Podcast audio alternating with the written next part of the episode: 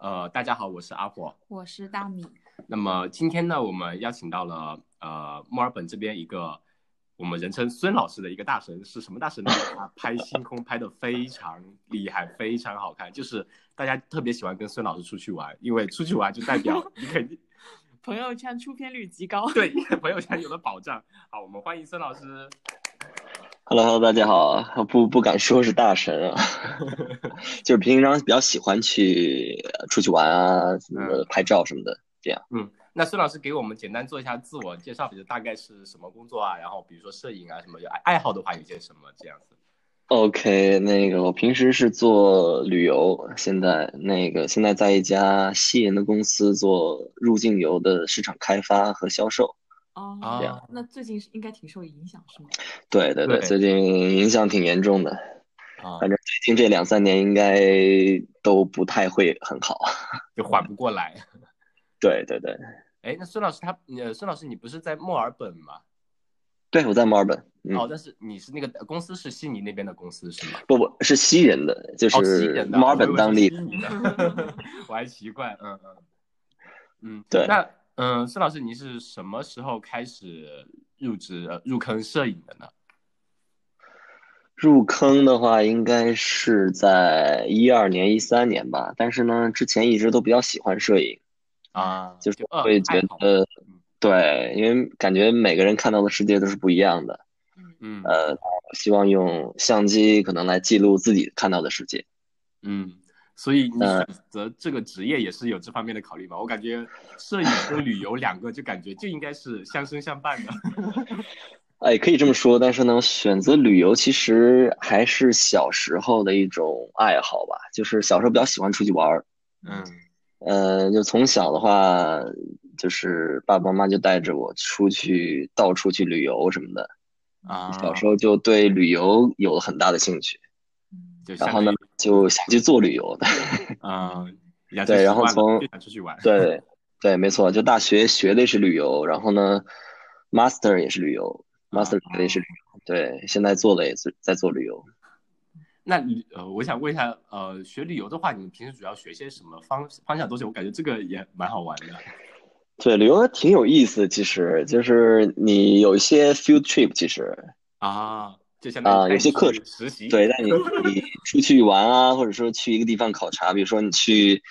呃，这门课就是去到斐济，然后呢，在当地你去待上两个星期或者三个星期，然后写一篇论文出来，然后就是比如说斐济的，呃，背包客的一些发展啊，如何提高的当地的，嗯呃，旅游业的收入什么嗯这样。这样的，对，课程很多，还包括还有会教你去，呃，学冲浪啊，学这些东西，啊，旅游还包括你学出了，这个也太好了吧？什么水？啊对 一些，因为有一个叫有门课程叫那个 nature-based tourism，就是说呃哦大自生态然旅游，嗯，对，跟大自然相关的，所以我们会去体验这样的冲浪，然后会告诉你这样的呃生态方面的旅游是怎么样的发展，嗯，嗯嗯一些这样的公司，呃，对，然后了解一下他们公司是怎么运营的。嗯嗯嗯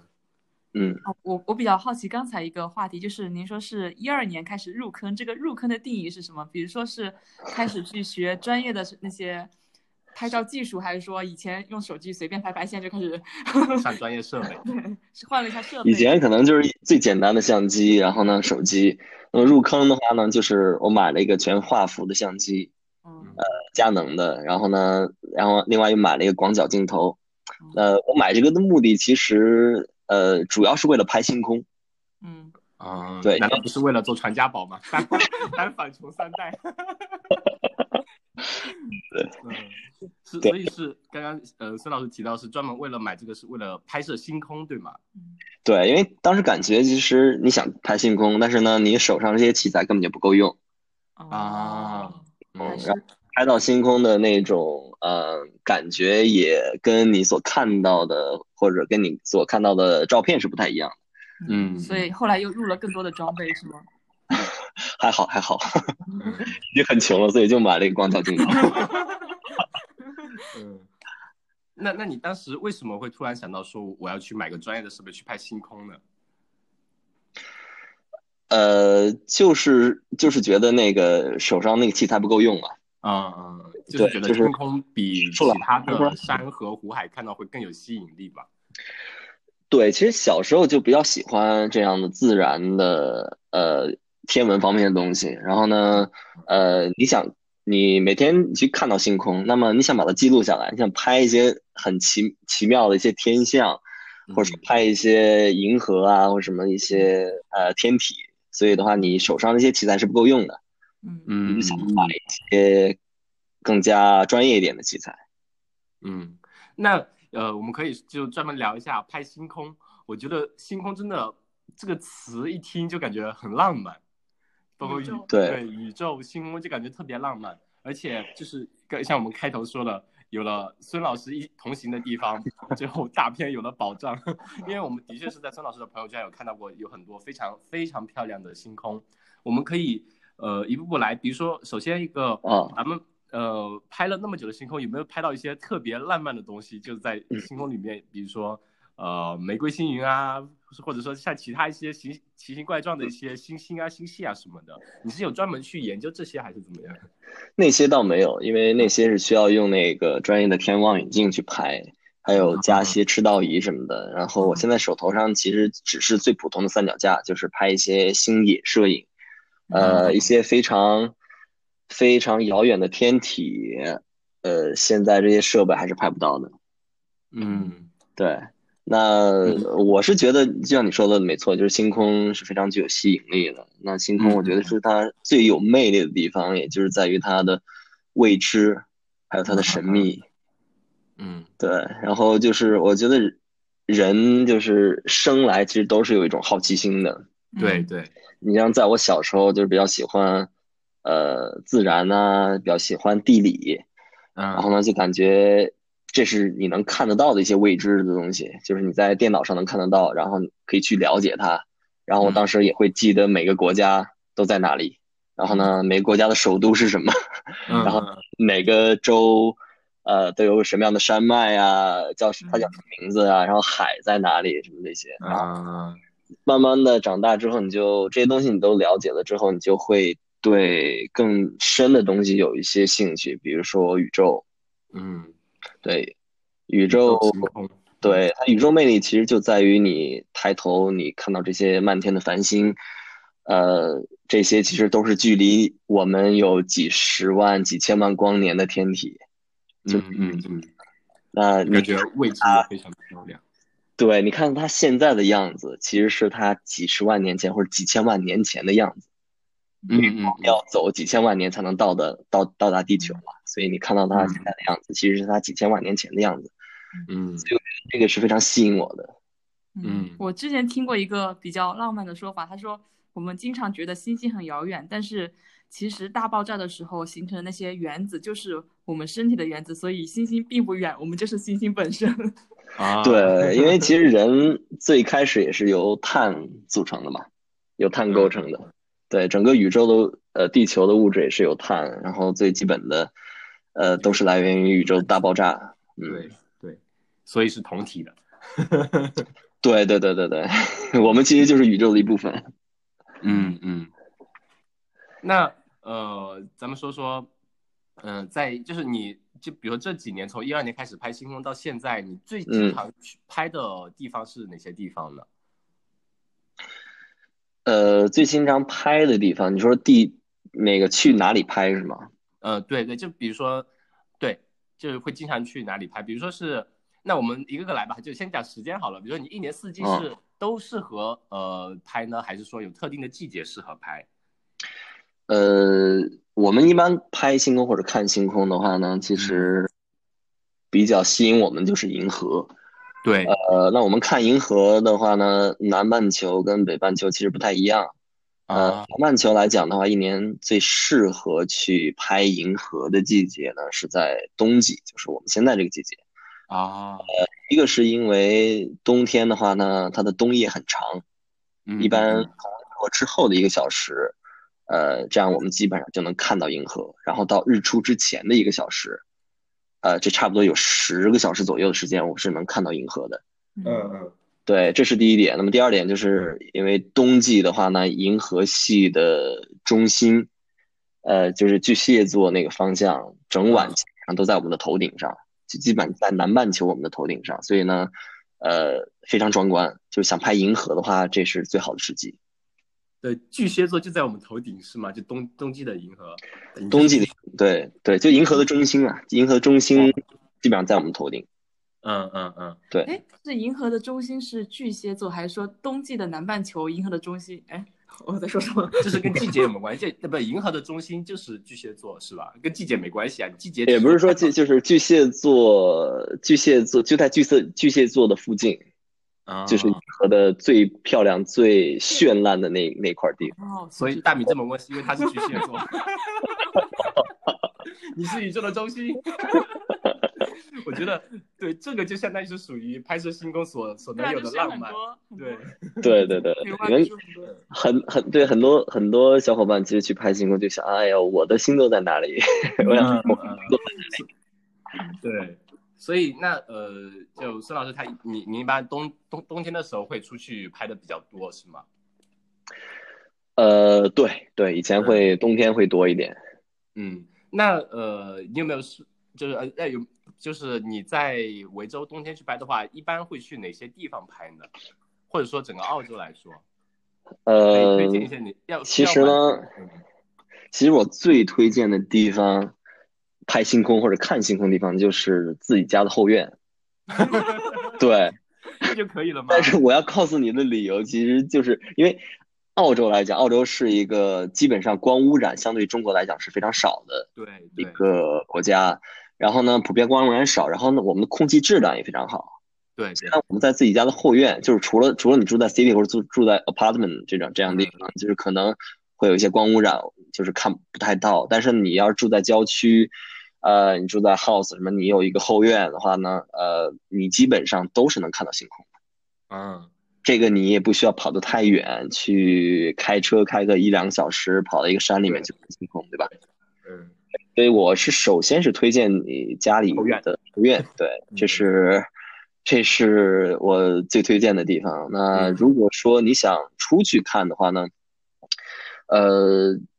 其实没有一个固定的地方，就是说没有一嗯个你你比如说我要去企鹅岛，我去企鹅岛我才能看到星空，没有这样的。嗯呃嗯，我只能给你几个条件这样的，就是你要符合这些条件，就能看到地方都是能看得到的。嗯嗯第一个就我们要说是地理上的条件。嗯那首先最重要的就是没有光污染，你选择这个地方是完全没有光污染的。你要嗯保证你这个地方要远离你的城区，直线距离大概在五公里以上。嗯嗯对，然后呢，其次是选择一块儿开阔的地方，周围对没有植物啊，没有建筑物的遮挡，嗯嗯嗯，你就能看到一个相对于完整的星空。比如说海边，嗯嗯海边基本上是没有没有任何植物遮挡，对吧？对对呃，然后第三个就是你需要选择一个海拔或者是地势高一点的地方。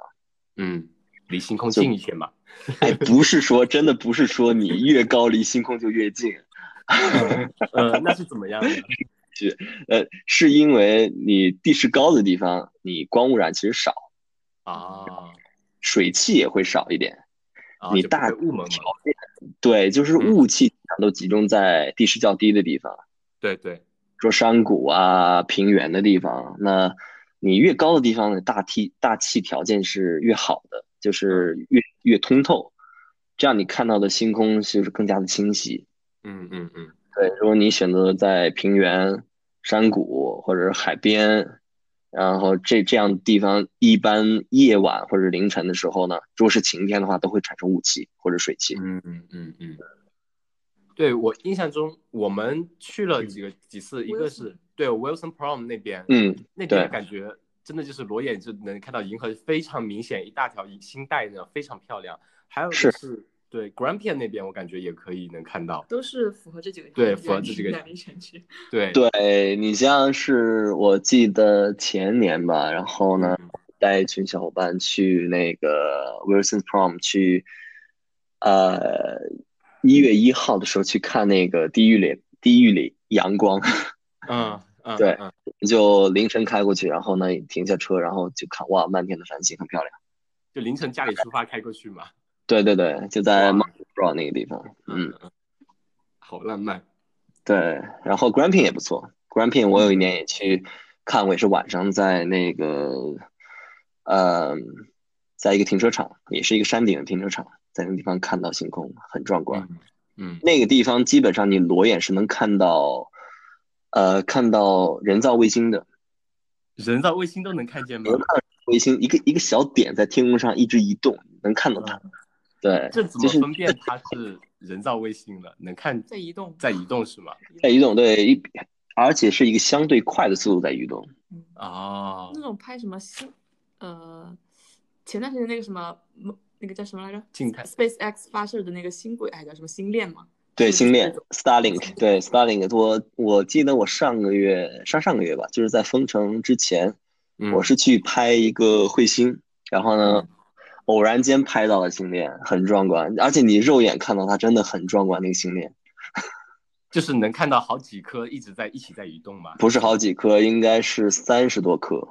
连在一起的，三十多颗，就是它们相就是相距相对的距离都是一定的，就一一颗嗯一颗往前走，一颗颗往前走，特别壮观。 哦，就彼此固定，但是群体往前移动这样子。对对对，哇，但有人会说，这种发射的多了以后，整个星空就被破坏了，你就看不到最原始的星空了。对，没错。其实我是比较反对这样的，就是 SpaceX 发射这这这样的人造天体的。其实，嗯嗯它一个是破坏了我们那个近地面的一些，嗯，空间的一些，嗯，怎么说呢？呃，相当于把空间的一视些野遮挡或者说，一个是视野遮挡，另外是呃，感觉很多人造的东西在就发射到外太空去了，你知道吗？嗯嗯，就感觉比如说你特意在一个荒郊野外脱离了人类社会，嗯想看一看纯自然的东西，一抬头全是星链卫星。 对对对，就看到的都是人造的东西。嗯嗯嗯，以前还说就是你在野外，你基本上就是看不到人造东西，现在一抬头都是。 是天宫其实越来越多了，它要发射好几次嘛。这样的话，你漫天以后全都是这样的东西。嗯，都一起在移动了。对对对，嗯，那呃，孙老师他除了你除了在维州这边有拍，比如说澳洲或者说世界上其他地方有去拍过一些这样的星空吗？有去尝试过吗？就国内或者其他地方？呃，有呃，但是我我我我刚才没说完那个看星空的条件啊，刚刚只说了一个 地理哦那的你先条说件，继续，先继续。还有一个条件就是气象的条件。 嗯嗯气象条件比较好理解那首先是最重要是保证是晴天，就是晚上是没有云的。然后第二保证的话就是没有月光，就是如果月光的干扰的话，也会很影响你看到的星空。嗯嗯月嗯。光的话，基本上看不到银河了。哦，哦，太亮了。对，但如果说你真的就是为了看月亮，那就是另外一回事儿。 那看月亮又是怎么个情情况呢？ 那主主要还是说，哎，但是你想嗯一个星空，呃，明亮的晚上能看到银河的情况下，会看不到月亮吗？呃，可以的。其实，呃，因为月亮是有新月、满月、上弦月、下弦月这样的，嗯嗯每每一就是一个一个月份都是有这样的这样的一个周期的变化。嗯那么我们基本上会选择在那个新月的时候，或者是新月附近几天，啊，这样我们就能看到比较完整的银银河，对，时间上比比较有保障。啊，你比如说，你要上弦月的话，可能你只有半个晚上是能看到银河的，另外半个晚上都是有月光的。嗯嗯嗯，嗯，就月亮，呃然后一弯眉，嗯嗯对。然后另外一个条件的话，就是呃，我们要去查一下天气预报，看一下凌晨会不会有雾气。嗯，像墨尔本的冬天的晴朗的夜晚，通常都会有雾。对对，靠这海水汽比较重，对，所以我们这时候就要选择一一个地势相对高一点的地方来去躲避这个雾气。嗯嗯嗯对，然后最后还有一点就是，呃，可能很多人不太不太在意吧，就是大气的适凝度，大气的呃什么度适凝度，适凝度，对，就是视线宁静的程度。 嗯哦，通俗来讲，就是风一定要小，哦，对，因为你风风的大小也会影响视觉是吗？对，因为风太大的话呢，你空气是在不断的流动的，空气嗯流动的时候，你会干扰你看到的情况。啊，但我们感印象中感觉就是我的眼睛距离星空，我看不到其他东西啊，我就是能看到星星啊，就说明应该没有遮挡物了。但是其实风的速度还是会影响你看到的。对你风越大，其实你看到星星就会比较少。就是有嗯时候你看到一颗星星比较明亮，星星在眨眼睛，它为什么会眨眼睛呢？就有风，啊，因为风吹这样动的那个空气在流动，所以你看到星星是一闪一闪一闪的。子，嗯嗯嗯，估计应该就是光照射的时候有空气介质的流动，导致它折射率啊或者什么的不一样。 对对对对， 接收。嗯对对对，是这样的。嗯对，这就是两个条件，一个是地理的条件，一个是气象的条件。就这两个条件你满足了之后呢，其实澳洲任何地方，甚至是其他国家任何一个地方都能看到银河。嗯，嗯那在呃澳洲这边，它的比如说满足这样条件的晚上，是不是相对比如其他国家会相对好一点呢？还是说看看跟什么国家比吧？我感觉对，看跟什么国家比，你要像跟比较污染比较严重的，呃，你像印度啊这样的国家，嗯就可能比较少一点。嗯嗯你像之前不是有一个新闻说，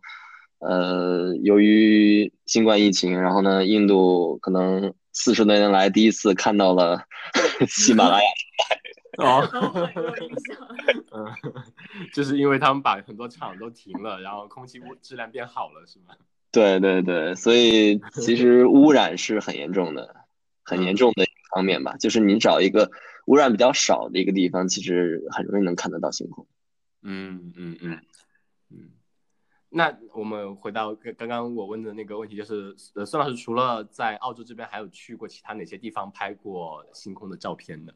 呃，好像没有去过很多地方，我觉得我因为嗯我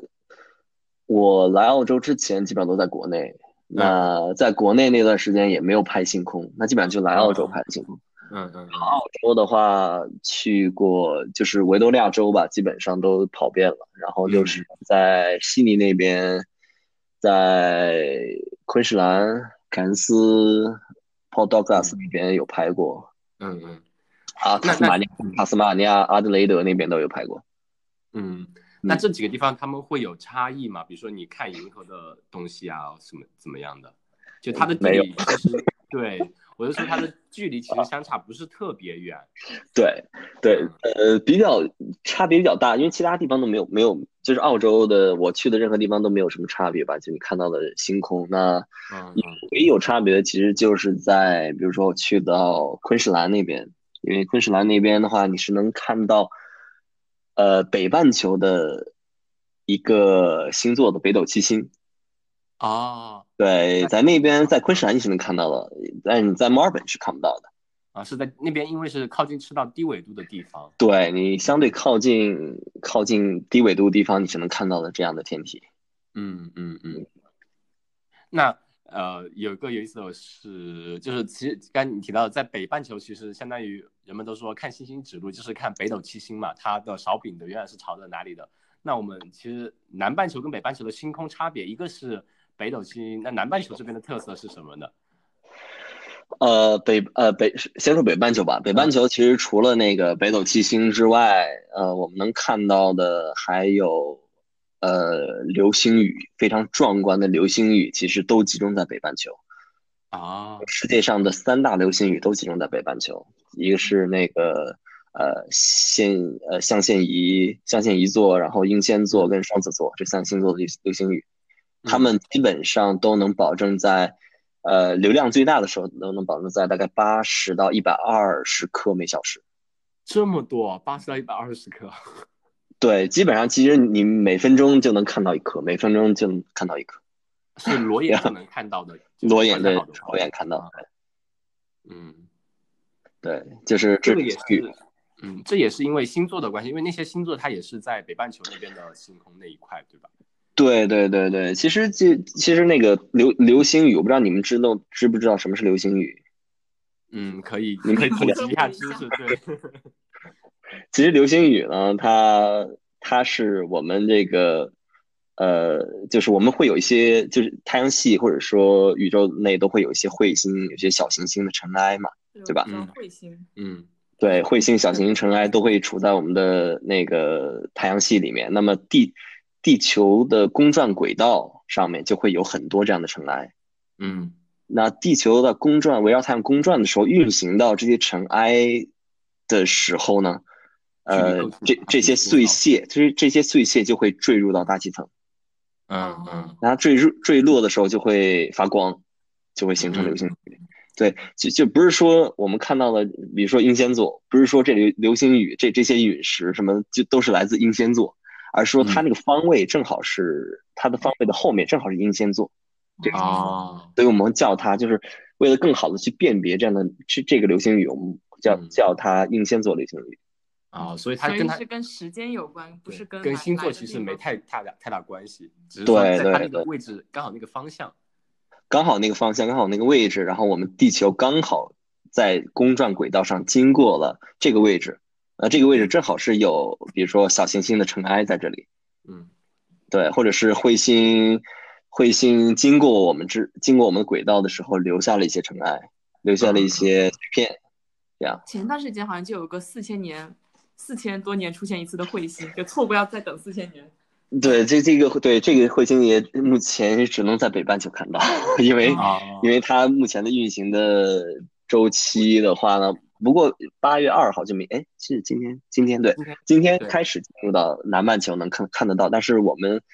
呃应该看不到了，因为它的亮度是很低了，现在已经哦啊，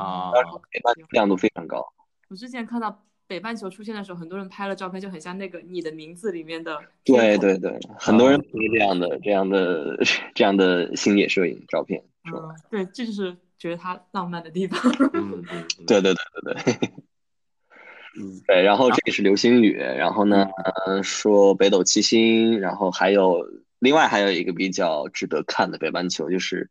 呃夏季的时候，我们看到夏季大三角，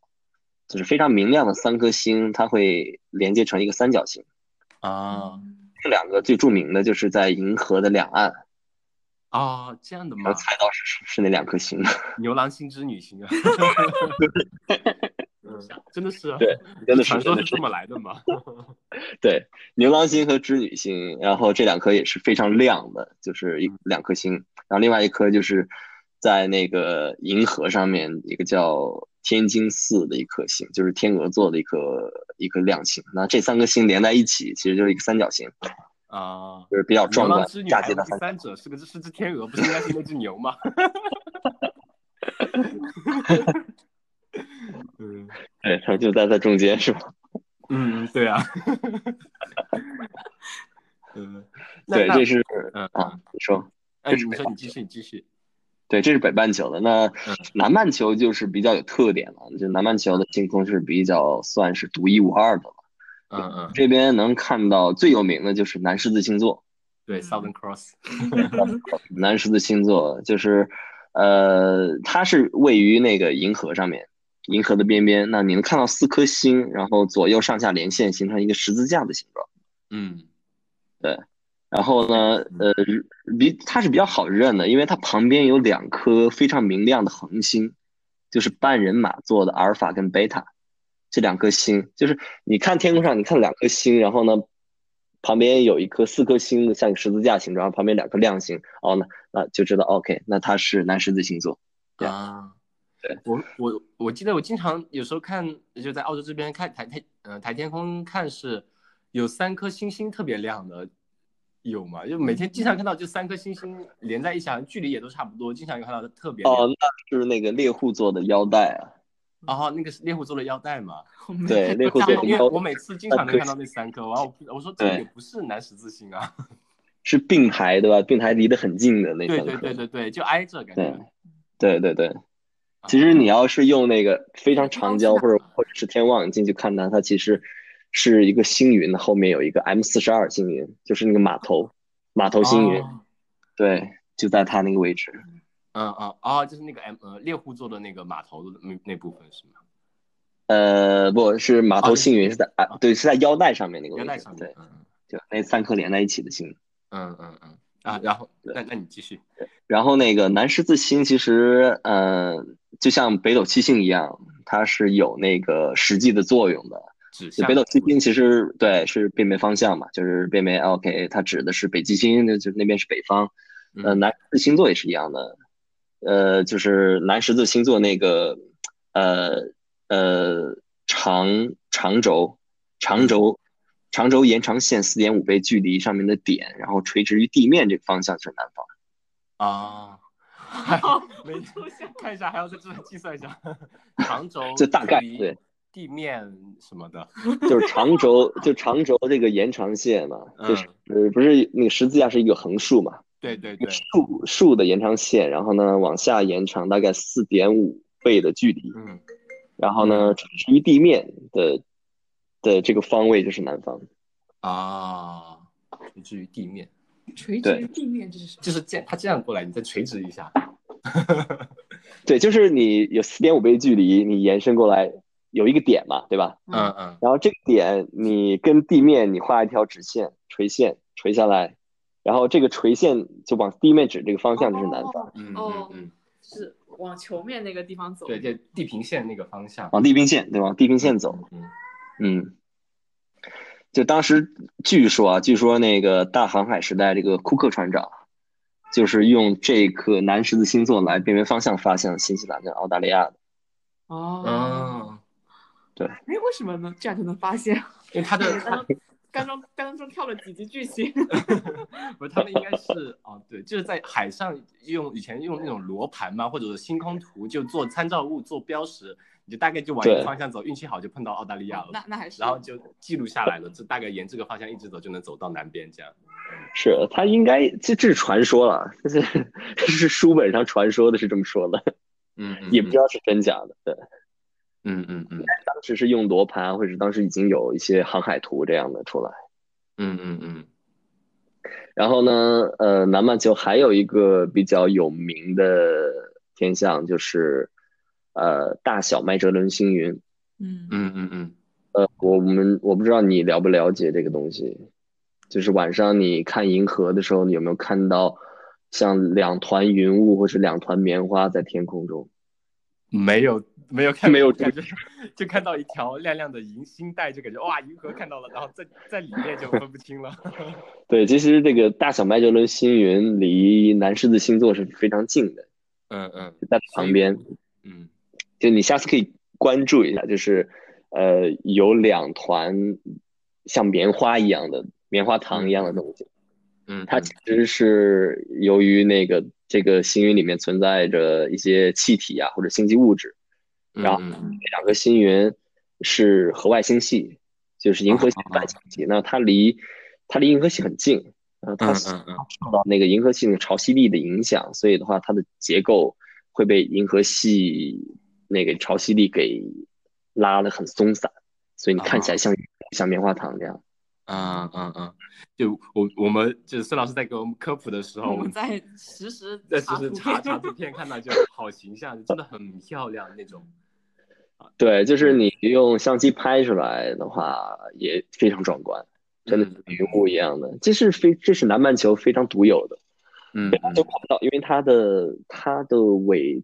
度相对于相对更高一点，嗯嗯嗯就是只有在南半球能看得到。嗯嗯嗯，所以嗯，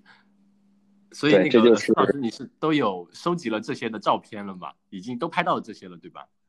对，这些都拍过，其实那很早你的当时当时入坑的时候就就是拍这些的，其实嗯嗯嗯，对，这些应该是当你拿到那个设备可以之后拿，来追 女生。那孙老师有没有这样的故事可以分享一下？还好了，没有什么。其实最呃，我印象最深的，我拍到的一个是去拍彗星，然后拍过两颗比较比较亮的彗星，然后呢，还有一个是呃，我在墨尔本我拍到极光，嗯嗯嗯，啊，墨对尔本拍的极光，墨尔本的对哦，这对不对？那我们说说极光好了，说说 极 光墨尔本就澳整个澳洲是都能拍，还是说有特定的？希望那个法州可以嗯，只有塔塔州是能拍到，因为其实来讲的话呢，呃，拍极光我们看到我们看的其实不是地理上的纬度，嗯我们看到的我们看的是磁纬度，就是地磁它也是有一个纬度的，嗯嗯嗯因为因为地磁的那个呃北极跟南极，呃其实不是地理上的北极南极，它是有偏差的，它它不是嗯嗯嗯它是斜的，所以的话呢，呃，你像墨尔本，我们的地理的纬度大概是在呃南纬的三十八度，好像是。但是嗯嗯嗯，呃，磁纬度是非常高的，我们磁纬度能达到南纬的四十五度到四十八度这样。哦，所以它还是比较合，就有机会能看到极光的。对，你像，就举个例子，北半球漠河，漠河这个地方已经非常靠北了，就中国来讲，对吧？但是呢，它的磁纬度其实跟墨尔本差不多，嗯嗯嗯，对，所以我们基本上在墨尔本有时候是能拍得到星空，拍得到银河，呃，拍拍得到极光的。那就是另外一个拍极光的话，我们是需要看那个太阳的活动，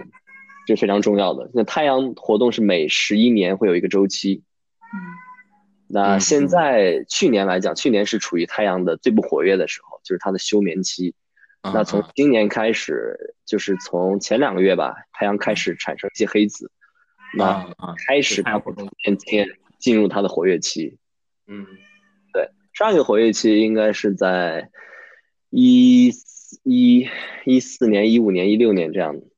嗯嗯嗯，那所以今年开始有机会可以看到了。对，那段时间基本上每隔几个月，太阳都会有一次大爆发，就是太阳黑子嗯、耀斑啊一些大爆发，所以我们基本上呃都能看得到极光在墨尔本。嗯嗯嗯，它这种看到的话是，那观察极光会有什么样的条件吗？跟看看星空会差不多吗？呃，首先我们是要保证我，因为我们在南半球，我们保证南边是没有任何遮挡的，所以比较建议在墨尔本是去海边，嗯嗯嗯海边去看极光这样。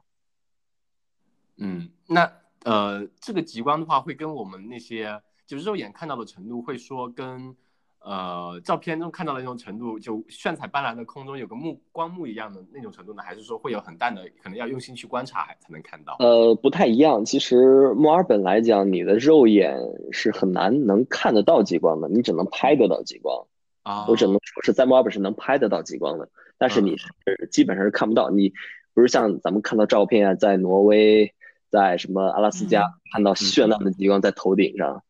嗯那是在墨尔本是不太可能的。你在啊你看到在地平线上，就海平面上有有浅浅的红色、浅浅的绿色在那个地方。啊。对那，拍出来的呢，效果的话会在比如说海平线上面会相对多一点能看到吗？还是说也是对，要会多一点，会高一一点，对嗯，但是也不会在头顶。嗯嗯嗯，对对，我就说在这边也好多年了，好像印象中都没有看到过极光。 有之前有听说在塔州那边是说能看到极光，我们当时去的时候好像没看到过。不是嗯是时候吧？对啊，不是时候，是我们是圣诞节那时候去的。对，因为极光其实你说它，比如说它预测是明天会爆发，但是呢，也不是明天二十四小时它都会在那边爆发，嗯它是有一个波动的，嗯嗯嗯这样波动就是它会可能这个小时会强一点，然后下个小时就弱，然后呢，嗯可能隔两个小时、隔三个小时之后又开始强，所以你不是说你一定去到那边就能看得到的，就你啊你可能需要在那里等。 要天时地利人和才可以， 可能和不对的人去也看不到。是，嗯你要去查一些，比如说查一些网上的预测啊什么这样的。嗯，这要做很多的攻略。对对对，对，我那你就呃，孙老师给我们普及了这些，我感觉呃，其实孙老师应该算是上知天文下知地理了，对地嗯地方也有研究，对天文的星系也有很多研究哎，包括其实前两天在朋友圈，我看孙老师朋友圈也发了一个是。这两天是在月亮的右下角能看到木星，昨天是能看到土土木和月亮都连成一线，对吗？对对对，呃，我看到昨天很多人发朋友圈，好像被刷屏了已经。嗯嗯。然后，但是呢，呃，我可能要泼一泼冷水啊，就是我看到看到朋友圈在刷屏，但是呢，大家好像就觉得哇，这个天象好像是几百年，好像我看到是三百年、四百年一遇的天象嗯嗯嗯，什么的，好像还说跟什么星座啊什么的，跟现在发生的什么天地球上的自然有关王系侯。将相即将出生吗？对，其实是完全没有关系的，就是它在一条直线上，或者是怎么样，其实嗯对地球来讲，或者说对地球的什么潮汐来讲，其实没有任何影响，因为它这是距一离种地正常的自然现象。对，它嗯其实就是一个非常常见的一种天象。其嗯实，呃，像这是这是三星，就是就是三星连线嘛，就是嗯呃，但是我们基本上，呃，西比较少见的是，嗯呃五星或者是七星或者九星这样的连线，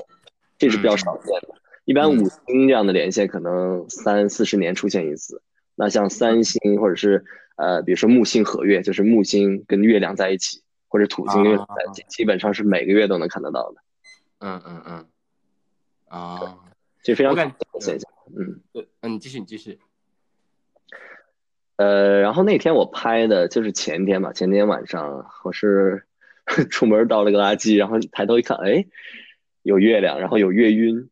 嗯月亮一圈有一圈那个二十二度的月晕嗯存在的，然后旁边是木星，很明亮的木星在旁边，哎，我就嗯嗯拍了一下，然后发了一个朋友圈。对，嗯这个在墨尔本是，呃，在国内是比较比较常见的。国内一嗯些海拔高，比如说拉萨，那那基本上是隔一天就能看得到月亮，或者是日晕、月晕都能看得到。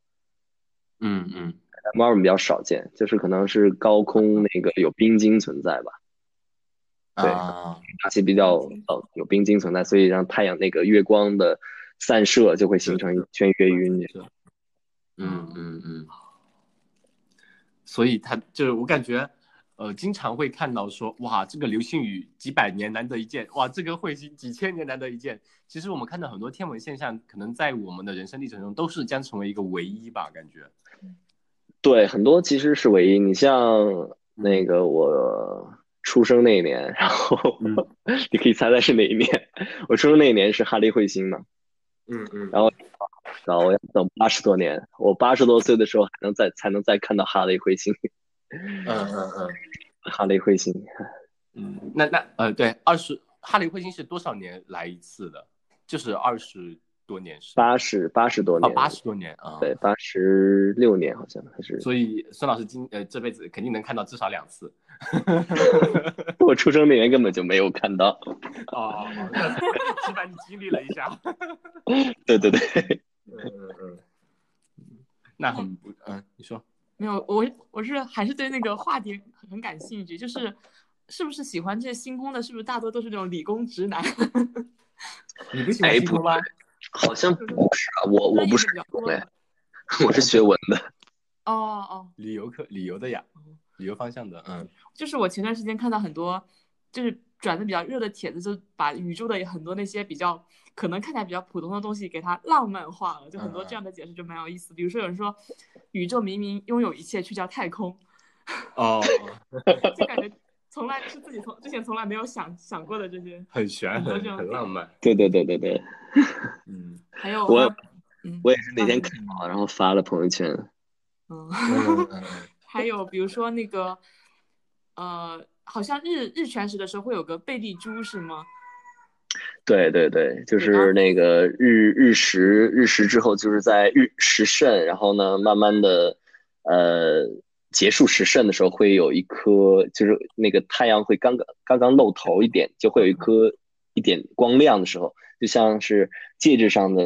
一个啊钻石。光圈，对有人就在那对个时候求婚，就是这是人家一辈子都看不到的东西，在在这一瞬间，我们俩之间拥有了这一 个对美好的回忆。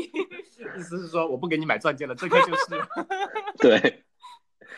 这个确实是很少见的。对，这个几十年或者是几百年，可能才会从你所在这个国家经过一次日全食，嗯嗯。对，才能看得到我看上个月还是上上个月，在国内就有日全食，是吧？日环食日环食，日环食。对，嗯是比较常见的，嗯对，日环食比较多，但日全食很少，嗯嗯，这个几率很低。那这种有试过拍过吗？ 日全食或者日环食？嗯没有没有，但是我拍我拍过一个那个金星凌日，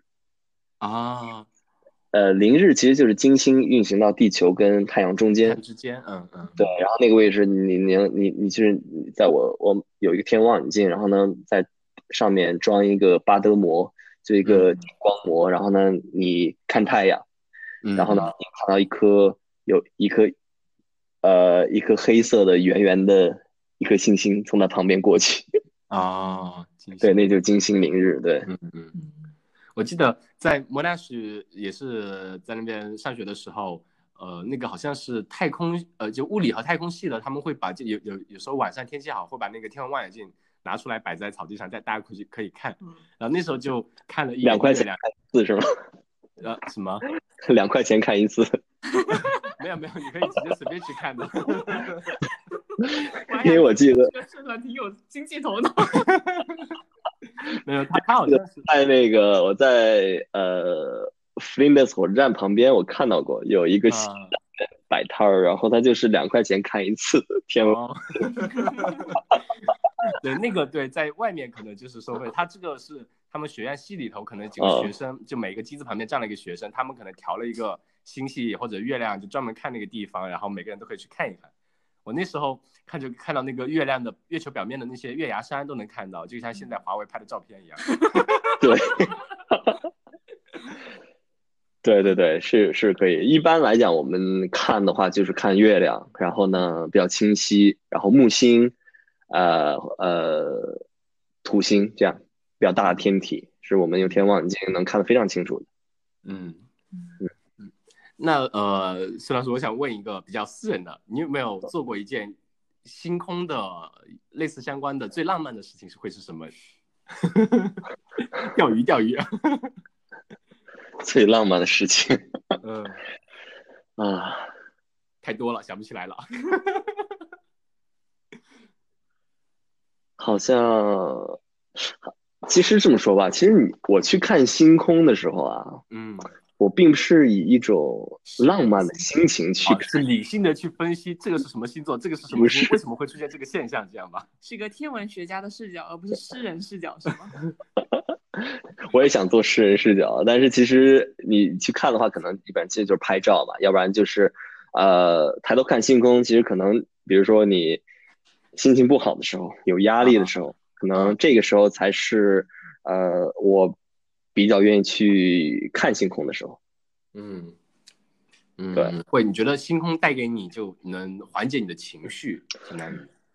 对，因为我是有这种感觉，就是每当你抬头凝视这个银河的时候呢，你就感觉到人类的渺小。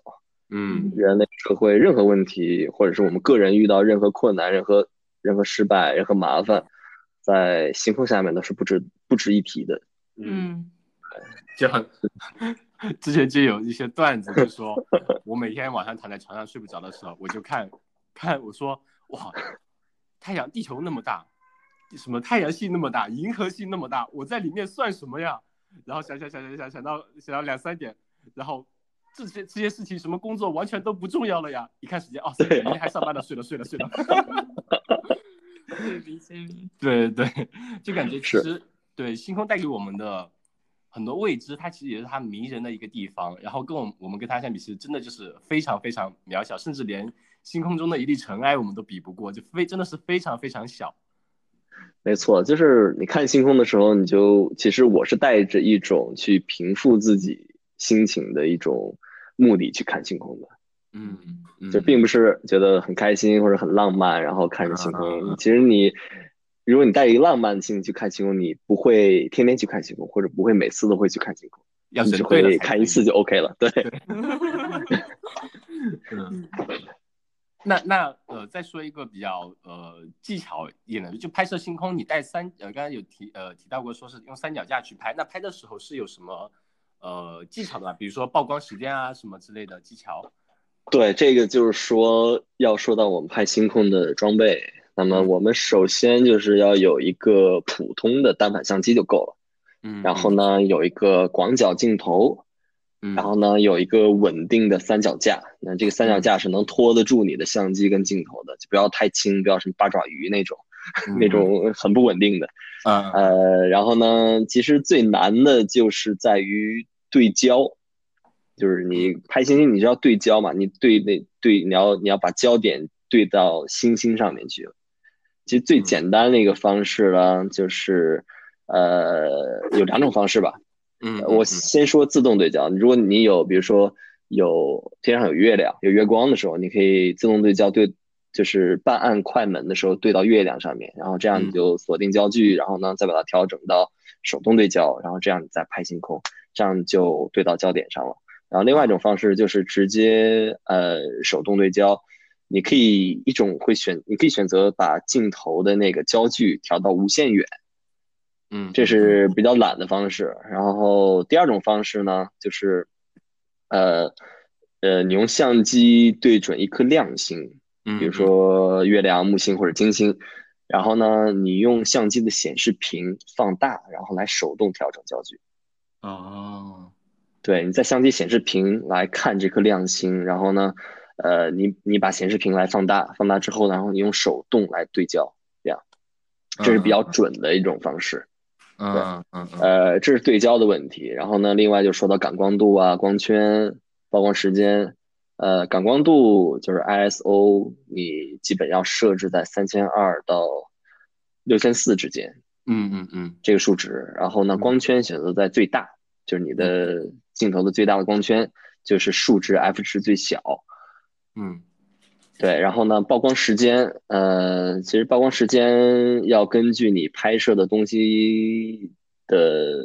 不同是有不同的。比如说你要啊拍月亮，那你可能就曝光时间在一两秒啊这样的。那你要拍银河，呃，你要选择广角镜头的话呢，你可能控制在二十到三十秒就可以了。